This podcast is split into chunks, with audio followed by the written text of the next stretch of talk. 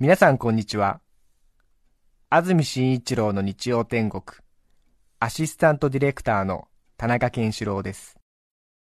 日天のラジオクラウド、今日はごひゃくよんじゅうごかいめです。日曜朝じゅうじからの本放送と合わせて、ぜひお楽しみください。それでは、ごがつじゅうさんにち放送分、安住紳一郎の日曜天国、今日はメッセージコーナーをお聞きください。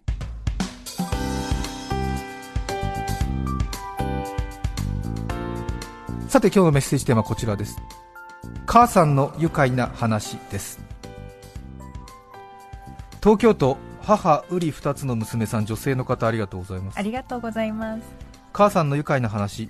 数年前、ちょっと大きな地震があった時、母と祖母の安否確認のため、母に今かなり揺れたね、大丈夫だったとメールを送りました。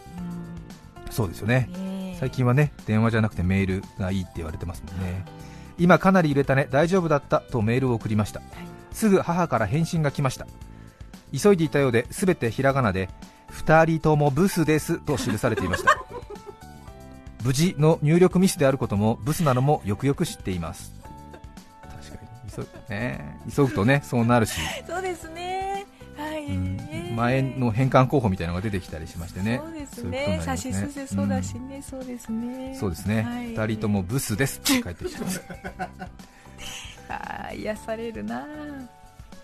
江東区のうらるふくろうさん、女性の方、ありがとうございます。ありがとうございます。私が小学生の頃、金沢市が何県にあるかわからないときに、そうね、確かに私が小学生の頃、金沢市が何県にあるかわからないときに、風呂掃除をしていた母に、金沢市ってどこにあるのと大声で質問したところ、はい、よく聞こえなかった母は、えー、何と問い返してきたので、はい、さらに大きな声で私は、金沢市ってどこにあるのと聞くと、うちにはないわよと予想外の返答がありました。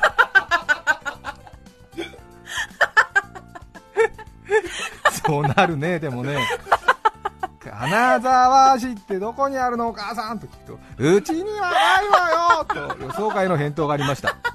よくよく聞くと、金沢市が金沢市に聞こえたそうです。あー、なるほどですね。聞き間違いネタはどこの家庭にもあると思いますが、はい、地名を聞いたのに返ってきた言葉がうちにはないだったので、子供心にもそりゃないだろうと思ったことをよく覚えています。そうね、いいわ、面白いね。面白いね。確かにね、ええ、突然金沢市ってどこにあるのって言われたら、うん、金沢市のことを聞いてるとは思わないもんね。そうですね、うん、唐突ですからね。金沢市なんてうちにないよってことだよね。墨田区のシホリーヌさん、さんじゅうはっさい、女性の方、ありがとうございます。ありがとうございます。母さんの愉快な話。うちの母は沖縄県の出身です。じゅうはちまで沖縄で過ごしていたのですが、まだ返還前だったこともあり、当時の話をするとき、あれは何セントだったわ、あれは何ドルで買えた、などなどアメリカナイズされた会話が子供ながらに聞いてて、とてもワクワクしました。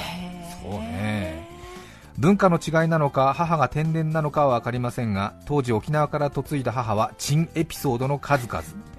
そうね、いや大変な時に本州に嫁いできたのよね。そうね。コインロッカーにごじゅうえんと書いてあるところにごじゅっセント硬貨を入れて詰まらせたり、雪を見たことがなかったため、夏に氷が降った日、父が家に帰るとこたつが慌てて出されていたこともあったとか。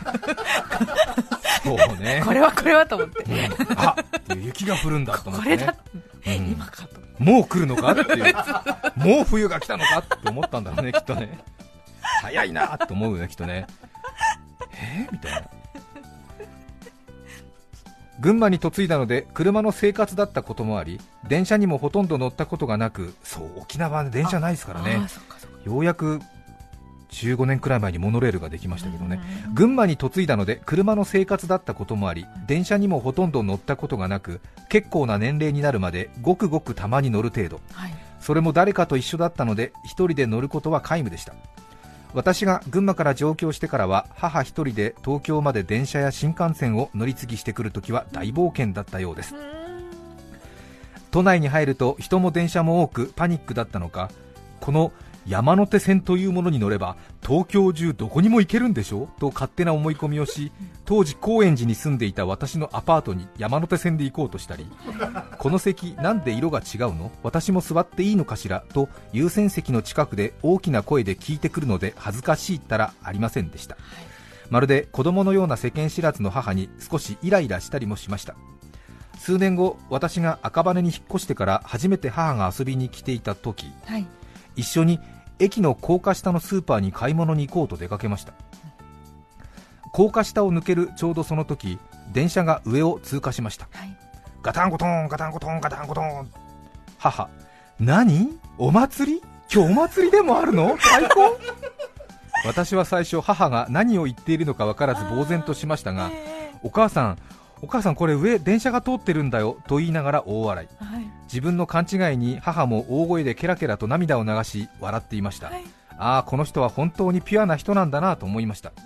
よねんまえに父がろくじゅうにで他界し、沖縄から出てきてこんな寒いところなんで私一人で暮らしているのかしらと嘆いていましたが、日本一雪かきのうまい沖縄県人よと笑いながら今年も冬を乗り越えました。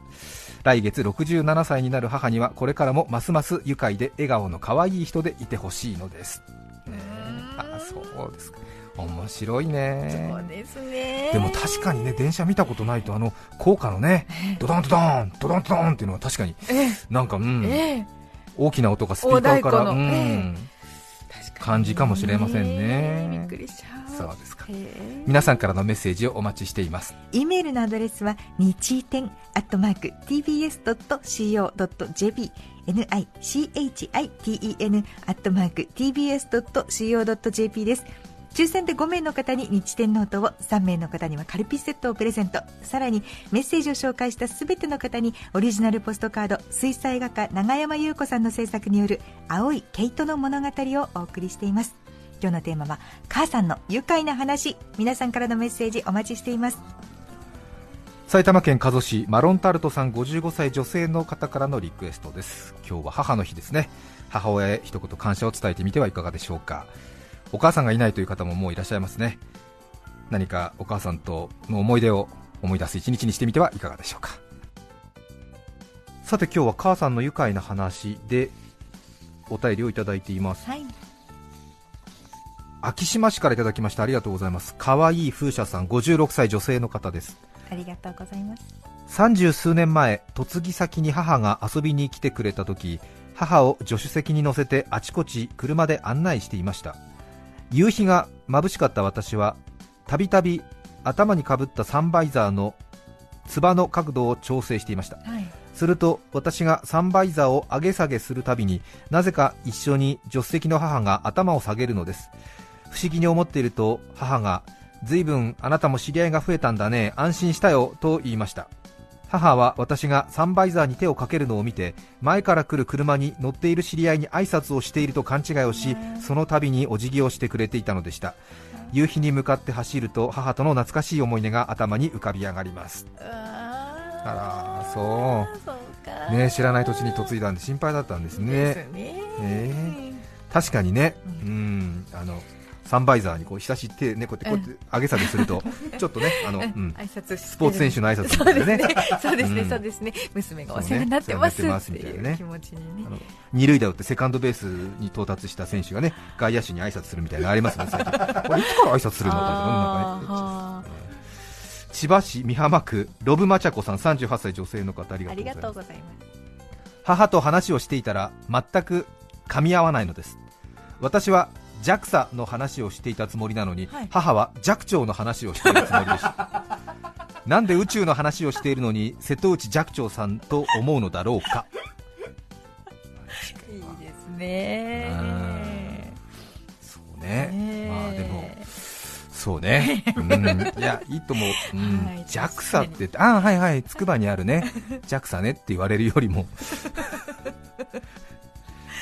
ジャクサ、うん、なんて私も元気よね、うん、元気ね、なんて変わらずね、うん、京都のお寺行くとなんかお話聞けるんでしょぐらいの方がいいよね。電話でいただきました。北区の匿名の女性の方、ありがとうございます。ありがとうございます。きゅうじゅうにさいの母は元気ですね、いいですね。きゅうじゅうにさいの母は昔アメリカ旅行から帰国した際に、アメリカはスケジュールが大きかったわと私に語ってくれました。おそらく母はスケジュールではなくスケールが大きいと言いたかったのだと思います、はいはい、また私が羽生結弦選手を応援していると、あんたの友達頑張ってるねと毎回声をかけてきます。なんでだろう、なんかね、友達いい、いいんじゃない？いいと思いますけどね。いろんなことはありますね。そうですね。愛知県西尾市、高野の白バカマさん、ごじゅうにさい女性の方、ありがとうございます。母さんの愉快な話、にじゅうさんねんまえの夏、私が出産した時のこと。帝王切開の予定日よりみっか早くお腹が張ってしまい、夫と病院へ、はい、すると破水しているからすぐに出しましょうと言われ、私の母が駆けつけてくれた時には手術室へ向かうところでした。その時母の手には売店の袋が握られていました。その後夫と母は手術室の前で待つことに。母はあまりにも暑かったからと棒付きのアイスをにほん持っていました、はい、夫は溶けちゃうといけないから付き合って食べたけれど、初めての子供が無事に生まれるかアイスどころではなかったと。一方母は総合病院だから全く心配はしていなかったわ、でも棒付きアイスは確かに迷惑をかけたわ、カップ入りのアイスにすればよかったわと反省していました。いいですね。いいよね、うん、肝が座ってます。肝が座ってる、はい、反省のポイントが違うっていうことですよね。そうですね。お母さん な, なんでそんな時にアイス食べてんのみたいな、ごめんやっぱりカップ入りにすればよかったわ、ポタポタしちゃったわね、ポタポタしちゃったわねみたいな。違うっていう、本当に違うよっていうことですよね。これ本当他人の、ね、お母さんだと面白く聞いて心穏やかですけど、はい、これ本当に身内だとすると本当にね、なんかもう、うん、奥歯ちぎれるぐらい腹立つってありますよね。なんだそれみたいな、なんか、うん、分かる、コテンパンにちょっと言っちゃったりして。越谷市のターコイズさん、よんじゅうはっさい男性の方、ありがとうございます。ありがとうございます。自分の母親の愉快な話は、母親が黒いストッキングを履くと力道山に見えることです。たまに力道山の空手チョップのポーズや腰に手を当ててチャンピオンポーズのサービスをしてくれます。プロレスの神様とうちの母親、黒のロングタイツは誰でも力道山になれる魔法のアイテムだと思いました。最高ですね。伊勢原市の エスよんじゅうさん ごじゅうさんさい男性の方、ありがとうございます。私の母は私が小学生の時から高校を卒業するまでの間、ずっと毎朝玄関で私のことを見送ってくれました。ただそれは行ってらっしゃいの声かけだけではなく、この現代に火打ち石を私の背後でカチカチと鳴らして見送るのです。当時はそのことが恥ずかしく、友達に見られたり知られたりしないかといつもヒヤヒヤしながら家を後にしていました。中学生になると思春期も相まって、一度母に江戸時代じゃないんだからいい加減にしろよとひどい言葉をかけてしまいました。それからしばらくは玄関に母の姿はなくなりましたが、家のどこからかカチカチと音がして本当に迷惑だった覚えがあります。母が亡くなり数年経ちますが、今なら母がしてくれたとてもうざかったことすべてが愛情だったのだと思います。きっと今でも出かけの空に空の上からカチカチ鳴らしてくれているんだろうな。そうですね、せめて遠く、そうね、遠くから。これは中学生の時はちょっとね、うん、無事を祈ってね。そうね、こっそりね、もうね、行ってきますも言わなくて、ドアガチャッとかカチャガチャとか言うと遠くからカチッカチッやめやめろ。涙が出る、ね、タコメシさん、女性の方、ありがとうございます。先ほど休眠口座の話を聞き、もしやと思いじゅうさんねんまえに亡くなった母の郵便貯金の通帳を見返してみました、はい、残高はちゃんとゼロになっていましたが、一番最後のページに鉛筆書きでニコニコにっこりねえ母さんと母の字がありました、はい、キャッシュカードの暗証番号の語呂合わせのようです。明るい在りし日の母を思い出しました。そうですか、ね、越谷市の亀地さん、男性の方、これは母本人から聞いた話ですが、私の弟、母にとってはにばんめの子供を出産後、退院となり産院の玄関を出ようとした時、看護師さんが慌ててちょっとちょっと赤ちゃん赤ちゃんを忘れてると言って引き止められたそうです。何でも生まれたばかりの弟を産院に置いたまま手ぶらで帰ろうとしたらしいのです。本当に驚愕です。本人曰く、来る時は一人だったから忘れちゃったとのことです。こんな人いる？いるんだね。素晴らしい。素晴らしい。人生は思っているよりもワンダーですね。です母の日です。お母さんどうもありがとう。ありがとう。ごがつじゅうさんにち放送分、安住紳一郎の日曜天国メッセージコーナーをお聞きいただきました。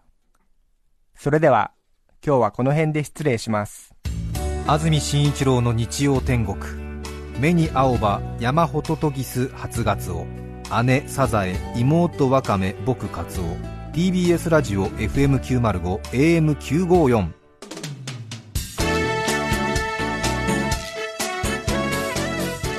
さて来週ごがつはつかの安住紳一郎の日曜天国メッセージテーマは運動会の思い出。ゲストは写真家佐藤健二さんです。それでは来週も日曜朝じゅうじ ティービーエス ラジオでお会いしましょう。さようなら。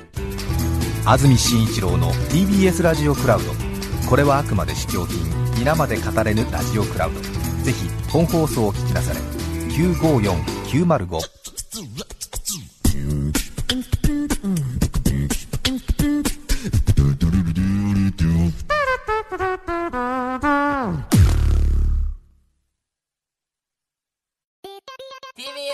ポッドキャストで配信中。ゼロプリラジオ聞くことできる。パーソナリティは エルジービーティーキュー、 ハーフ、プラスサイズなどめちゃくちゃ個性的なよにん組クリエイターユニット午前れいじのプリンセスです。ゼロプリラジオ、もう好きなもん食べな。好きなの何でも鍋に入れたら鍋なんだから。マクド鍋に入れちゃおう。そしたら全部鍋。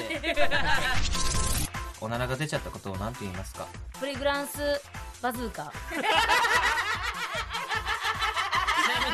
おしゃれではないよ。セラピーラジオ笑ってるやん。こんな感じになります。